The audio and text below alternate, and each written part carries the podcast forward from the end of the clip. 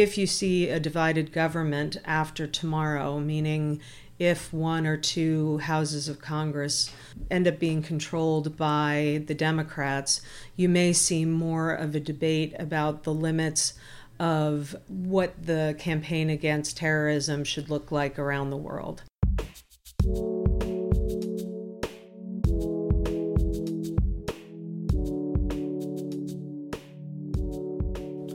Welcome to another episode of the Georgetown Public Policy Review Podcast. I'm interview editor John Barfield. I had the distinct pleasure of sitting down with the Honorable Erin C. Conaton, who is currently a visiting professor at the U.S. Army War College. From March 2010 until December 2012, she served first as Undersecretary of the Air Force and then as Undersecretary of Defense for Personnel and Readiness. Prior to that, she served nine years on the staff and then as staff director of the House Armed Services Committee.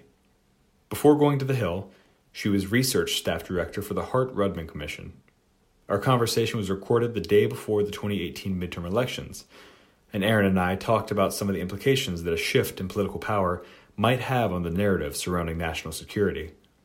Our conversation was a true pleasure for me, and I hope that you enjoyed as well. And now, an interview with Erin Conaton. Erin, thank you for being here with us today. My pleasure, John. Um, as many of our listeners know by now, GPPR spring theme is rethinking governance. Mm-hmm. And this theme seems particularly relevant to the topic of national security and military readiness. The paradigm of national security in the 20th century developed out of two world wars and a Cold War that threatened nuclear disaster. And while the nuclear threat persists into the 21st century, new threats have emerged, including terrorism, cyber threats, and even political hacking, think Russia 2016. What emerging threats to national security are going to force us to rethink governance the most in the coming coming years? Well, it's a great question and a very broad question. Um, we have continuing terrorist uh, threats ongoing in several parts of the world. And I think, in contrast to some of the prior conflicts that you mentioned, World War One, World War Two, and even the Cold War, all of those conflicts conflicts had a conclusion either because of a negotiated treaty at the end of World War One and World War Two, or in the case of the Cold War with the um, the fall of the Berlin Wall and then ultimately the breakup of the Soviet Union. We're in a an extended period of conflict uh, with the um, terrorist threats in the Middle East, throughout Africa, and in other parts of the world. So, one of the challenges I see, and you see the debate happening in Congress on an ongoing basis, is that uh, the conflicts that began first in Afghanistan and then after the fall of the government in Iraq with the growth of Al Qaeda there and now with ISIS there, is that you have um, a conflict that started with an authorization to use force right after 9 11 that has now migrated around the world. And so there's a debate over what the limits are that the Congress, on behalf of the American people, actually authorized, and how long uh, the American people will continue this effort. So, particularly, you know, we're having this conversation the day before the midterm elections. If you see a divided government after tomorrow, meaning if one or two houses of Congress uh, end up being controlled by the Democrats, you may see more of a debate about the limits of um, what the campaign against terrorism should look like around the world. At the same time, uh, the president has laid out, President Obama before him, and the Congress, uh, particularly those members of Congress who focus on armed services and foreign relations, uh, have laid out the need to focus more on the Asia Pacific, Indo Pacific regions. Uh, partly because of China, um, and partly because of the concentration of trade and other um, important uh, national security interests that exist in that region. So you see a shift in defense dollars toward um, those priorities. and um, my hope is that we'll continue to see an emphasis on the relationships in that area. Um, you know, the president has laid out uh, a national security strategy that emphasizes the strategic competition with China. Some of his speeches talk about uh, the importance of, of competing with China, but also talk about um, a bit of a withdrawal for the United States back towards uh, our home base. And I think it's critical as a part of our engagement uh, in order to deal with the strategic competition with China to ensure that our alliances and our um, relationships throughout Asia and with um, India remain very strong. So I think going into the spring, going into 2019, that's another really important area. And then uh, cybersecurity and our assets in space. Um, personally, I'm not a huge um, fan of, of the concept of a space force, but I completely agree that um, the assets that we have in space are critically important um, for a variety of reasons. And I think they, both the cyber and the space aspects of our defense budget and our defense strategy are going to become increasingly important. Um, there has always been a bit of a bipartisan agreement on um, defense. I do anticipate, again, if there is uh, at least one um, part of Congress that gets controlled by the Democrats, that there will be stepped up oversight of this administration and probably some competing priorities uh, for funding, particularly on nuclear weapons, as well as uh, some of the other weapons programs. But I do also anticipate that at the end of the day, uh, we will continue to see some bipartisan defense consensus um, on defense funding, hopefully with an increased dialogue about what the overall national strategy should be for defense in in the next couple of years. Okay, I'd like to hone in a little bit on something that you said there. Sure. You you were talking about how maybe historically um, Americans are used to conflict that has a hard start date and has a more or less hard end date. I think that we would say that you know September 11, 2001 was a more or less hard start date for our current conflicts. Mm-hmm. But the idea that a hard end date is is just not going to be the case is something that um, I think a lot of Americans are kind of trying to come to terms with, figure out where they stand on it. Do you think that a shift in power um, in Washington would accelerate that conversation or shift that conversation, or is that just the new reality? I think you may see an end date in a particular location. But in the same way that you have seen um, as Al Qaeda has um, been, um, its power has been reduced partly by uh, the ongoing fight with American forces and partly by dynamics in the regions where it's been located. You then saw the rise of ISIS. Um, you know, there are endemic and systemic forces in a lot of part of these regions that give rise to these groups. You've got Boko Haram in, in Africa, you have other smaller groups. I'm not, um, you know, a deep expert on terrorism, but I suspect that you will see groups continuing. I think the debate that needs to happen at some point when the Congress is ready to have it is which of these groups has the the capacity to do harm against American forces and the American homeland.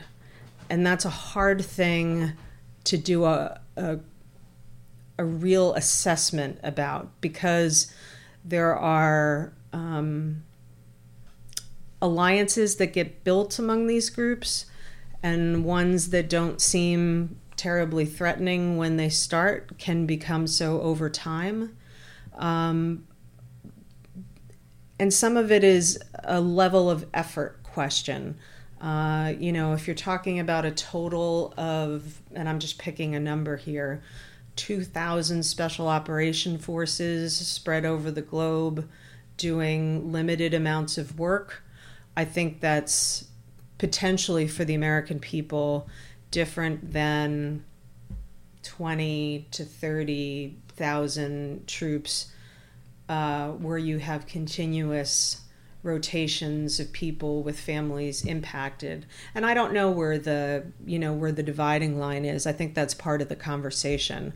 The more um, policy wonkish question you know for a podcast like this goes back to that original piece of legislation that was passed four days after 9-11 that gave the president the authority to go after the people who um, attacked the American homeland on 9 11 and those who gave safe harbor to those groups and supported them. I have watched over time, as have many people, as the lawyers in the Pentagon and elsewhere have contorted themselves trying to find a way to take new um, actions that that the military has needed to take against ISIS and elsewhere under that existing authority. Um, and it's hard because, you know, did the Congress on the 15th of September of 2001 intend for this to be used in Niger in Africa? No, not on that day. I mean, many of us, including me, were, were there at that time. Could it be construed to include that? Yes, many have, have made that argument. Um, and many are trying to have that conversation again of do we want to continue under this format or do we want to say something new? That's a hard question. You know, from a policy perspective, that's you know what ideally you would have a conversation about 17 years later mm-hmm. but you know we'll see if it happens but no it's it's not i don't see a hard stop necessarily i mean if there's going to be a hard stop it will be a political hard stop of either because i mean you might see it in a single country Iraq or someone might say, "Thank you very much, but you know, we're ready for American troops to to you know be done," um, or you might have a president or the Congress together say, "We're ready for troops to come out of wherever," but you know, I don't. I don't think you're going to have another moment like President Bush did on the aircraft carrier of mission accomplished. Mm-hmm for the entire effort against terrorism globally. I don't think that's the nature of um, a fight like this. Okay. Do you think, and of course, I, I don't expect you to, you know, have your finger on the pulse of the mood of the American people, but do you do you think? if only. I know, right? Um, do you think that there's um, there's an appetite for reining in that kind of because uh, you could see that you using this same kind of logic, mm-hmm. uh, you could just go endlessly tracking various groups down. Do you have a sense of maybe what the, the mood of the American people is in terms of reining that in? Well, my sense is that we're in a different place than we were, say, in 2004 or 2006, when we had well over 100,000 troops deployed in Iraq and Afghanistan. And the American people were extremely concerned, where it was a factor in, say, the midterm elections of 2006, where the Democrats took back the House. I mean, it was not the major factor, but um, I was in the House of Representatives at that time, and we had a hearing with uh, General David Petraeus, who at the time was the commander in Iraq, and it was uh, we had well over 100 reporters. I mean, we had to shift this hearing to the largest room um, on the side of the House of Representatives just because of the amount of press interest.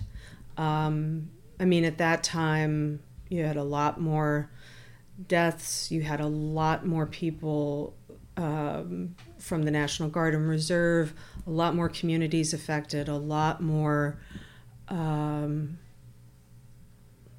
public opinion that this was too much.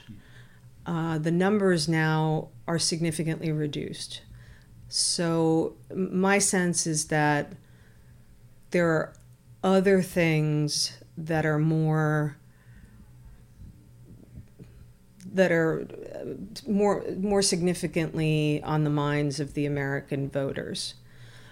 But what I've said to this question is the members of Congress represent the American people on issues that are necessar- not necessarily on the top of their minds. So, particularly those who sit on the armed services committees and the foreign relations and foreign affairs committees still have a duty to think about these questions, even if the American people are focused on the economy or immigration or healthcare or whatever's uh, primary on their minds. But I, no, I don't think it has the same primacy. I think when the Americans were killed in Niger, um, that was a wake up call for Americans, partly because of of the dynamic that occurred between the president and the representative in Florida and the family, but partly because many members of Congress, much less the American people, didn't really realize that Americans were fighting, and in this case, dying in Africa, which is kind of my point about doing an assessment of where is the United States, where do we have troops globally on missions to do with counterterrorism, and is that still something that makes sense? Um, I'm not saying that it doesn't make sense. I'm saying that, you know, and I think Congress has looked at it a bit more since that incident. But I don't think the American people think about it day to day, but they sure thought about it when those young men were killed. Sure. sure. So, from 1998 to 2001, you served on the U.S. Commission on National Security, 21st right. Century. Otherwise known as the Hart-Rudman Commission. Yes. And the aim, and correct me if I'm mischaracterizing uh, no, this, but my understanding is that the aim of that was to try and foresee in what ways national security threats might change in the 21st century right. and assess how well or ill prepared we were to address those threats. Now, it, it seems to me like that would be a very difficult thing to do. It's kind of like an exercise of thinking of the thing that you haven't thought of yet. Mm-hmm. Um, what does that process look like, and how can we apply it to the current uh, situation internationally? Well, it was it was a very in depth process. Uh, typically, commissions, with the exception, say, of the 9/11 Commission, which was a very different exercise. Um, typically, commissions last for, you know, nine months, maybe a year. This commission was set up by then President Bill Clinton and then Speaker of the House Newt Gingrich, which, for people who know the history of um, of that time, you know, to have that kind of bipartisan agreement was rather remarkable. And when Speaker Gingrich stepped down as Speaker, he joined the commission and was very much a driving force um, in a bipartisan, um, among the bipartisan group of members. But basically, it was broken down into three features. What do we think the world's going to look like in 2025? And as you point out, this was started in 1998 what's the strategy that the United States should take in the, that intervening 25 years to be effective by 2025 and that strategy was not was definitely not military forward it was economic diplomatic it had a military component but it was not military only or forward and then the third piece the most extensive piece was how should the american government be changed to make it more effective. So that was um, there were recommendations to the State Department to make it more effective at a regional level, to correspond with the military, which has a regional structure, which um, many argue uh, puts the military in a better position relative to state to um, uh, make regional policy it had recommendations about the civil service and how uh, that should be changed. It had some recommendations. Uh, I don't remember the specifics at this point. It was a number of years ago about military service and how that might be changed. It three years well at the time that we put these recommendations out, I guess it was about nine months before 9 11, recommended the creation of a Department of Homeland Security with a fair amount of detail. And when that was taken up on the Hill after 9 11, they actually took a lot of the um, um, specifics from the commission to take a look at in, in building the legislation that ultimately was passed.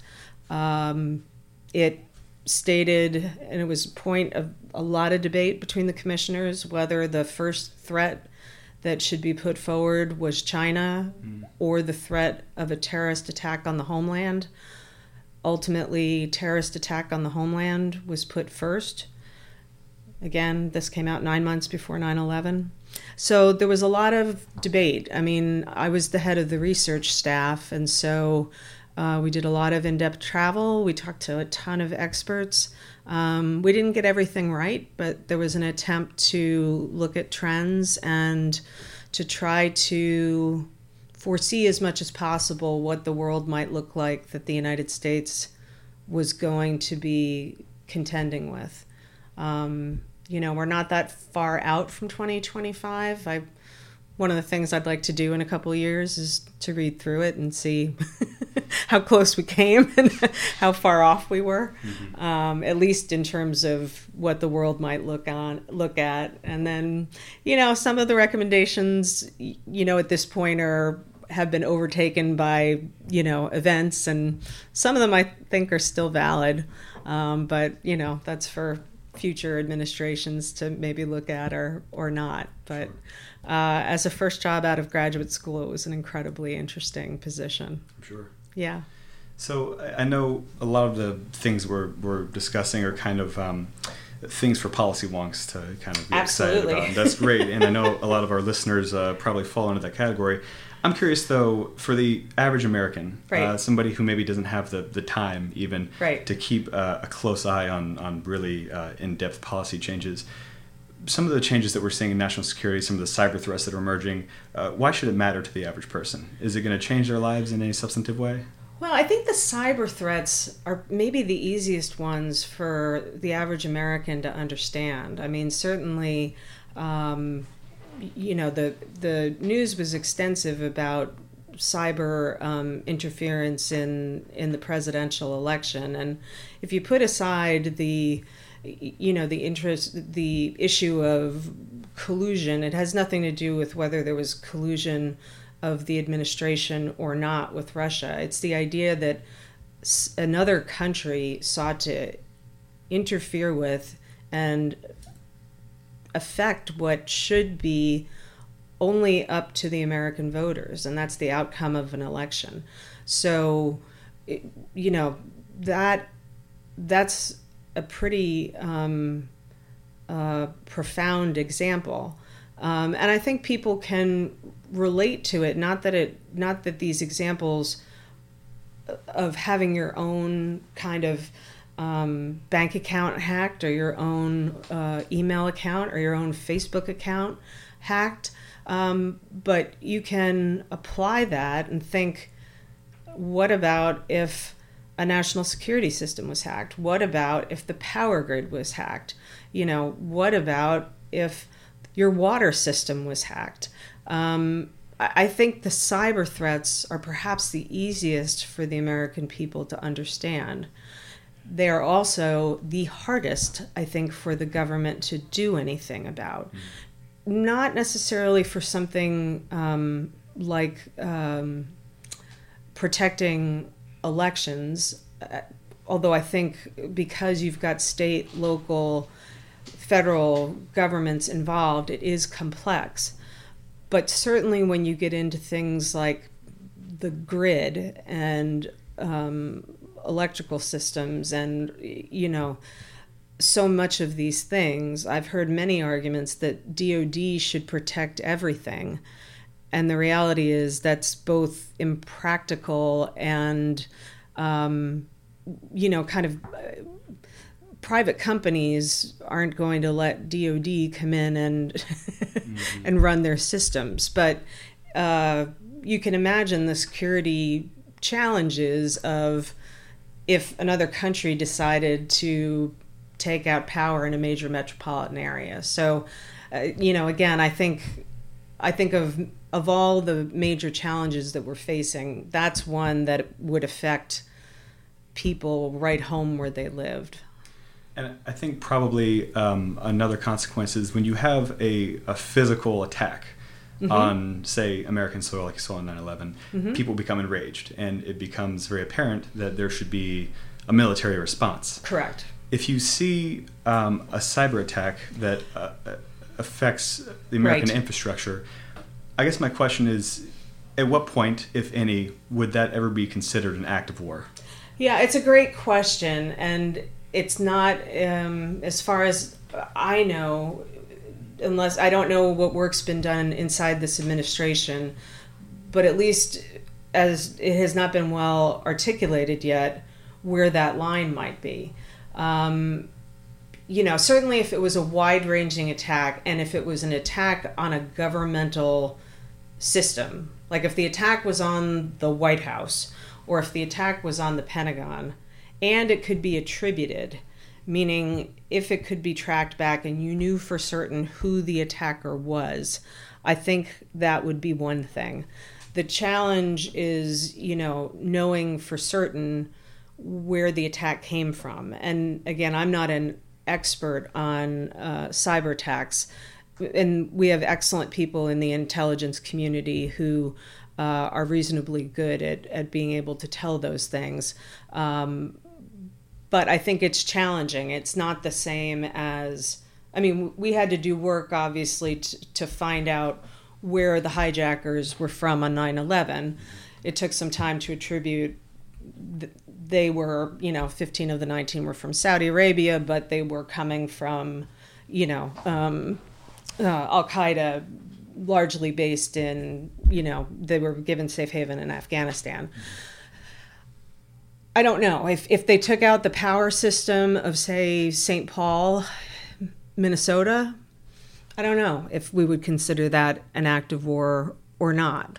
Um, it, it's it's an excellent question, but I think that that's one that's going to be increasingly important going forward if you look at it from a public policy perspective. So, you know, I would add that to your list of governance issues for 2019. I think it's a really important one. Yeah. I, I wonder if that might fall under the category of uh, one of those things that you, you don't know that you've crossed the line until you cross the line. Right. It might have to happen before right. you would know. I, I think it's a fair point. So, um, after 17 years of military conflict with an all volunteer military force, mm-hmm. um, a very small portion of the population has borne a disproportionate amount of the brunt of these conflicts. Um, as someone with a vested interest in veterans policy and welfare, I'm curious to know what measures are being taken both for transitioning service members, mm-hmm. uh, but also for veterans to improve outcomes along, you know, health, uh, housing and homelessness, and maybe even particularly mental health. Well, there, in the 17 years that um, we've been uh, at war, there has been an increasing focus on I would say all of those things. Um, I can speak most clearly from the Defense Department perspective, uh, because obviously, as I guess most of your listeners will know, there's a handoff that happens when a transitioning service member leaves the Department of Defense system and moves to the Department of Veterans Affairs system. So, certainly the Department of Defense and the Department of Veterans Affairs have stepped up um, mental health resources, and there's been an effort to um, reduce the stigma of service members getting help for post traumatic stress. Among other things, you know, famously, uh, General Carter Ham, four star Army general, uh, came out and talked about his own post traumatic stress after multiple deployments, talked about getting counseling to try to send a message from the top that it is okay to get help and, um, and that people should.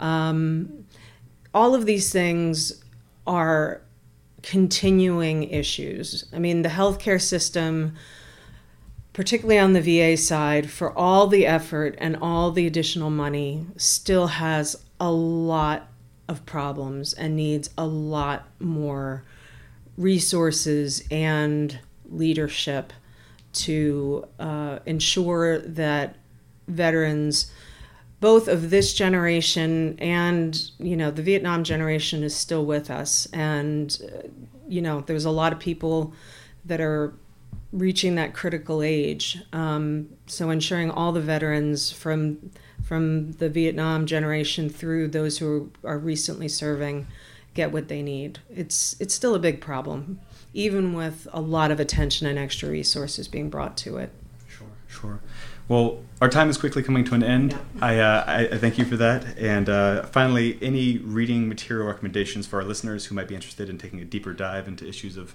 national security or military readiness? Um, well, I would say uh, there's there's so many things, but you know, uh, I would look at Defense News online if you're really trying to like get current on you know a range of things.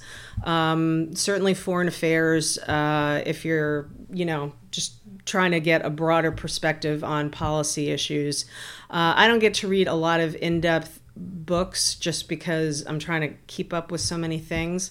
Uh, but I will put in a plug for a novel because if I do get to read, uh, I tend to try to get my brain to, to go in a different direction um, called All Our Wrong Tomorrows because I tend to try to read um, something that has nothing to do with foreign affairs. It's a little bit science fictiony. It's about um, time travel and going back in time and changing timelines, and it's um, it makes you think, but it's um, it's kind of fun. Erin, thank you for your time. Thank you very much, John.